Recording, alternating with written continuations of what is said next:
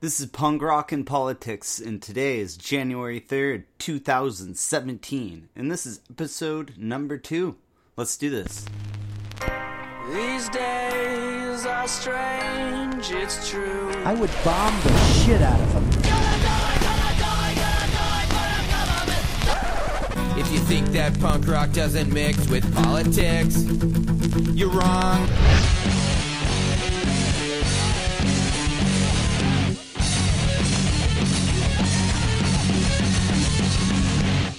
Welcome to Punk Rock and Politics. Today we'll be talking about could a Trump presidency bring about a punk rock renaissance? And Republicans, we don't need no stinking ethics. And last, we'll close the podcast by talking about the Russian hacking conspiracy perpetrated on us by the legacy fake news. So here we go. Let's get to the political mosh pit. Here's what's making news.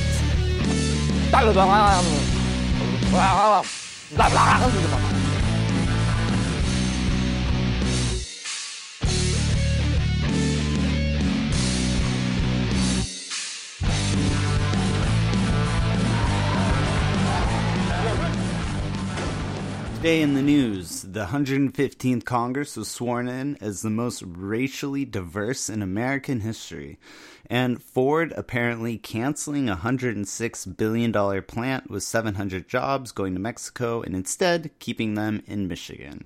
Also, CNN used a Fallout 4 screenshot in a conspiracy theory report on Russian hacking. Mm, Well, I guess they needed to show an example of fake news, apparently. Well, okay. Well, welcome back to episode two of Punk Rock and Politics. Let's get to the main show, shall we? Um, so today I wanted to talk about this article that I uh, stumbled across online. It's uh, on the website's consequence consequence of dot com. I'll have the link uh, below, but it was written by a Col- uh, Colin Brennan, and it's on the history of punk uh, and the punk rock scene, how it intermixed with the political uh, world and mainly presidential politics. But it was really interesting because actually I knew about some of the more recent um, events, especially the Rock Against Bush tour, which NOFX led back in, I believe that was in 2004 or so, um, around the early 2000 when the uh, anti-war and anti-Iraq war uh, protests was really going on. Um, but actually, there's a Rock Against Reagan concerts that were in the 80s, and I thought that was really interesting because the Rock Against Bush concerts later in the early 2000s were a direct descendant of um, those old shows that were put on. Um, and the article actually went out to point and state that punk rock actually started and was created, you know, under Gerald Ford in the um, in the seventies, and also, but it really grew to its prominence in and its high point in the eighties, of course, uh, with the Reagan Youth and a lot of the other, a lot of a lot of other um, bands that were getting really big at the time, um, The Clash, and um, they were really using Reagan as kind of a punching bag, and he was definitely uh, a call to arms. But here, I have this quote, and it really kind of illustrated what I what I wanted to say and outline, and think how it almost seems like Trump has the possibility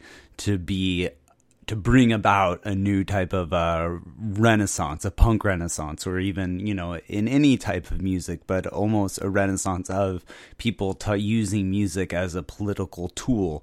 Um, you could directly al- already see that in the Prophets of Rage, which is the mega group uh, with the uh, musicians of the Rage Against the Machine. So here you go. This is from the consequenceofsound.net. And like I said, the link will be to the article will be below. It says, Punk may have been born under Gerald Ford and Jimmy Carter, but it came of age during the Reagan years. Swept into an office on a wave of hardcore conservatism, Ronald Reagan was the direct result of white America's feeling scared about an influx of minorities and trying desperately to hold on to a way of life rooted in a steep economic advantage over everyone else. So it's almost like uh, a steep economic advantage rooted over everyone else. It's, it's almost kind of like make America great again. We need to go back to the wonder years. We need to go back to those the good old days. Um, and that's kind of a lot of a lot of what Trump's supporters how they feel. So it, it, it really has a lot of mirroring effect images. And like I said in the last podcast, that if nothing else, um, a one positive thing about a Trump presidency is that it'll bring about a unified force of uh, protesters and uh, it'll galvanize a movement. Whereas a Hillary presidency, everyone would have stayed complacent and the neo neoliberal policies would have just continued continually to be pushed down and everything would have been getting worse in a way. So we might have a good uh, punk scene coming up, and we, have, we might have some awesome new music coming up. A lot of um, very anti-government type of songs. So I'm, I'm that's one thing to look forward to, I guess. It's all about the silver linings here. All right.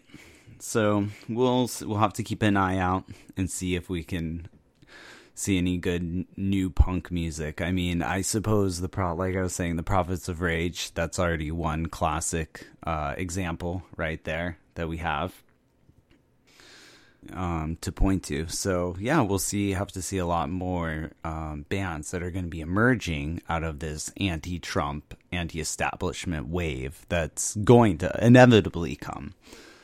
Um, in the article, it was talking about Clinton and how they actually, a lot of the punk scene and a lot of the bands actually gave Clinton a chance. But then inevitably, it was on his second term when he was being inaugurated um, that the uh, Rage Against the Machine went and played at the DNC, and there was a big protest against Clinton, saying how he was more of the same, basically. Um, say, and then you go, you you can even go about ten years into the future, and you see uh, Obama and Jello Biafra, same thing. Um, everyone had hope and hope for hope and change, and they thought that Obama might actually be able to change things and make it better, but it really doesn't seem like that. It seems like Obama is just more of the same, and he brought more of the same neoliberal policies um, into the White House. He's just kind of an extension of George Bush when it comes to foreign policy, and as far as domestic policy he was just mm, slightly better than George Bush was previously, I suppose. Um, considering even his major and almost only accomplishment was the Affordable Care Act, which will inevitably probably be overturned by Trump, and also was originally a conservative program brought by the Heritage Foundation. So I guess I don't know how good of an accomplishment you can actually say that you have when your main accomplishment was something that was created by Republicans about 20 years before you were in office. So, well, there's that, Obama. So let's let's look forward to you hearing some more political protest music uh, coming up, and maybe they'll come on the show and have a little chat with us about the world and all the current uh, current events. All right, and so okay, the um so the day before the 115th Congress gets signed into office, which of course was today, the 115th Congress got signed into office, the Republicans building even more of an advantage, um, which is almost a symbolic thing they're trying to do. Um, yesterday, they wanted to cut an ethics panel, which really this ethics panel doesn't do too much, um, it, but it, it the optics of them wanting to cut it looks horrible, and of course the mainstream media, the legacy media, of course Trump, even Trump, um, and then the Democrats, everyone said that it wasn't a good idea, and they jumped down the Republicans' throats on this, and uh, it's really quite, quite comical to see. Just like I was saying in the last podcast, Trump is going to be at um, at odds with the Republican House especially a lot of the times, especially when his infrastructure bill comes up, he's going to be um, totally against the Republicans on that. So this is kind of like I think a little uh, foreshadow of what's to come, and it's it's going to be interesting. So, um, and of course, what happened the very next day? The Republicans said, "Oh, okay, okay, we're we're not we're not going to push that bill. We're not going to cut that." Ethics panel. But why would they even pull, even propose that just to do it? It just looks so bad. And once again, the House Republicans were able to mess something up that didn't even need to exist in the first place. I mean, before I thought it was John Boehner who would who couldn't keep them in control. But now, I mean, even Paul Ryan isn't doing that good of a job. But it's it's pretty funny that the House Republicans they just seem to mess everything up, even if they're trying, even if they don't have anything wrong. They have to go and mess, create a problem, and then go and look horrible. So, but that's that's what they're gonna do, and it, has been like that. Like I was saying, I thought it was it was Boehner who just couldn't control them, but now no, it's they're just they just have no idea what they're doing, and they, they really don't have a pulse of the feeling of the American people. And that see, that's one thing Trump actually does have. He actually he he could read what the American people want for the most part, unlike the House Republicans. All right, and here we go. So the last issue, my favorite one, um, the Russian hacking conspiracy. Uh, this has just been a great. I don't even know what to say about this. Well, first of all, okay, hack.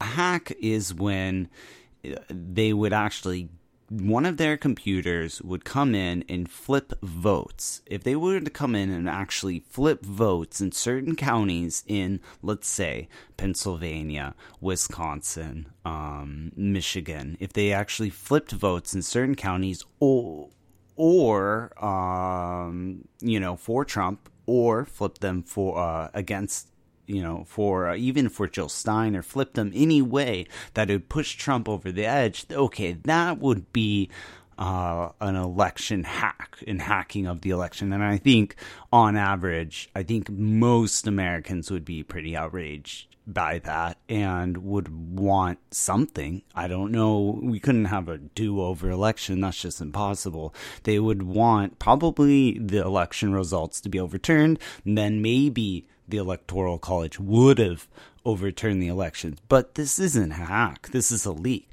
Even if it was Russian um, spies or with that are directly connected with the Kremlin, which there's no proof of that that they're presenting, or if they were just random people who lived in Russia or had proxy servers running out of Russia, that doesn't mean that they are connected to the Russian government. I mean, it's like, how stupid does the mainstream media and the DNC think the people are? And also, these documents and these emails that were released by WikiLeaks are not they're not wrong. They're not forged. They're not fake. No one's come out and said that they're actually the documents are fake, and either they've been disproved. Anyone who has these are actual documents that have been leaked from the DNC. So it, we really need to look at this why is the media, the mainstream media, saying it's a Russian hack. The Russians are hacking the election. And why is the connection with the DN with the oh they hacked the DNC and Putin and Trump are connected. The mainstream media and the DNC, everyone's pushing this narrative, and you have to step back and think: why is this narrative being pushed? Because this uh, pro-war rhetoric is um, at a at a at a pitch that it's just it's very obnoxious to hear. Um, I'm curious to see if it's going to stop once Trump gets in office or if it will continue and then the media and everything will just be against Trump and try to push him with Putin, which is very dangerous to do. I mean, especially if he, I mean, there aren't any ties, which we don't know. That's the problem. There's no release of any actual ties with them.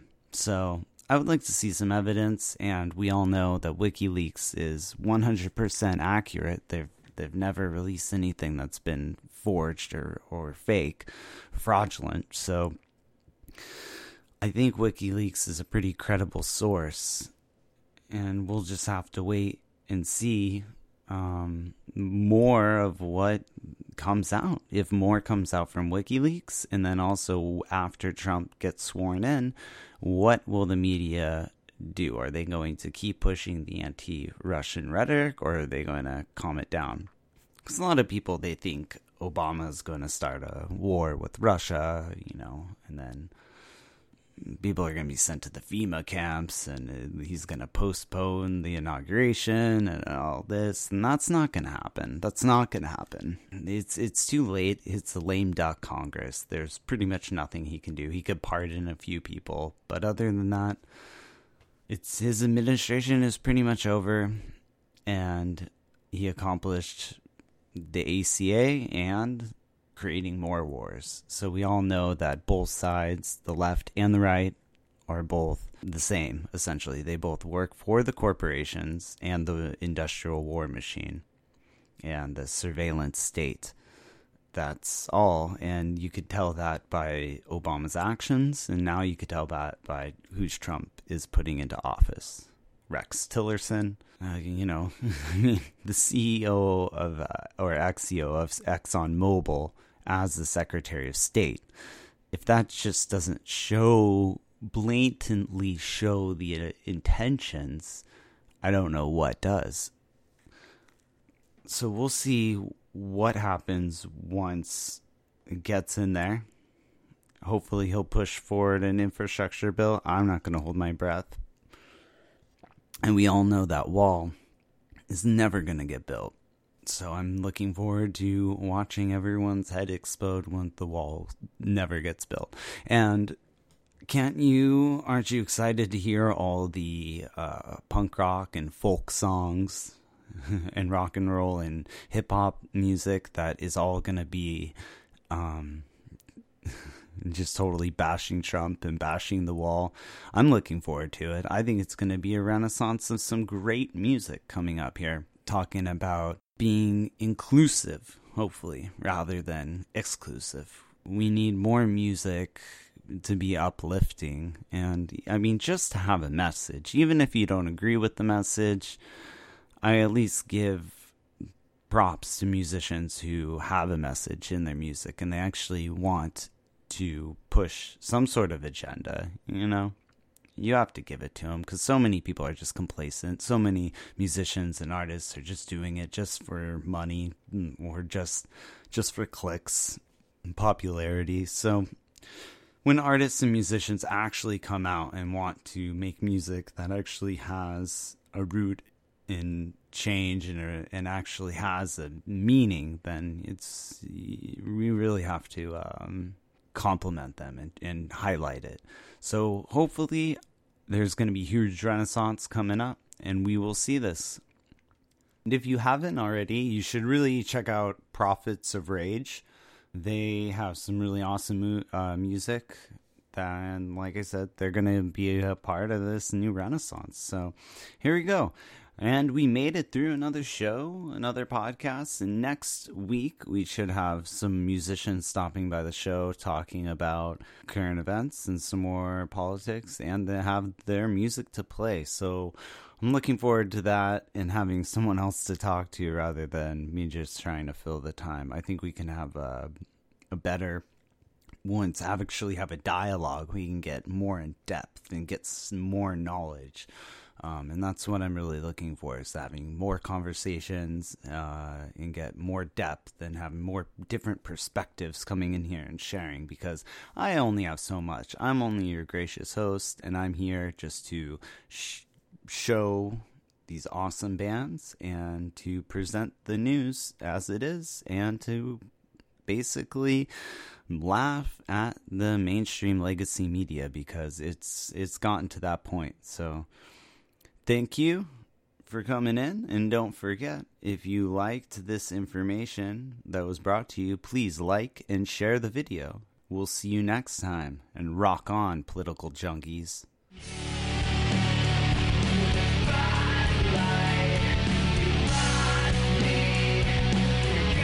I think our, all our society is run by insane people for insane objects, objectives doing a better job of talking to each other. The left hand now knows what the right hand is doing. Look at those hands. Are they small hands? And he referred to my hands. If they're small, something else must be small. I guarantee you there's no problem. I guarantee it.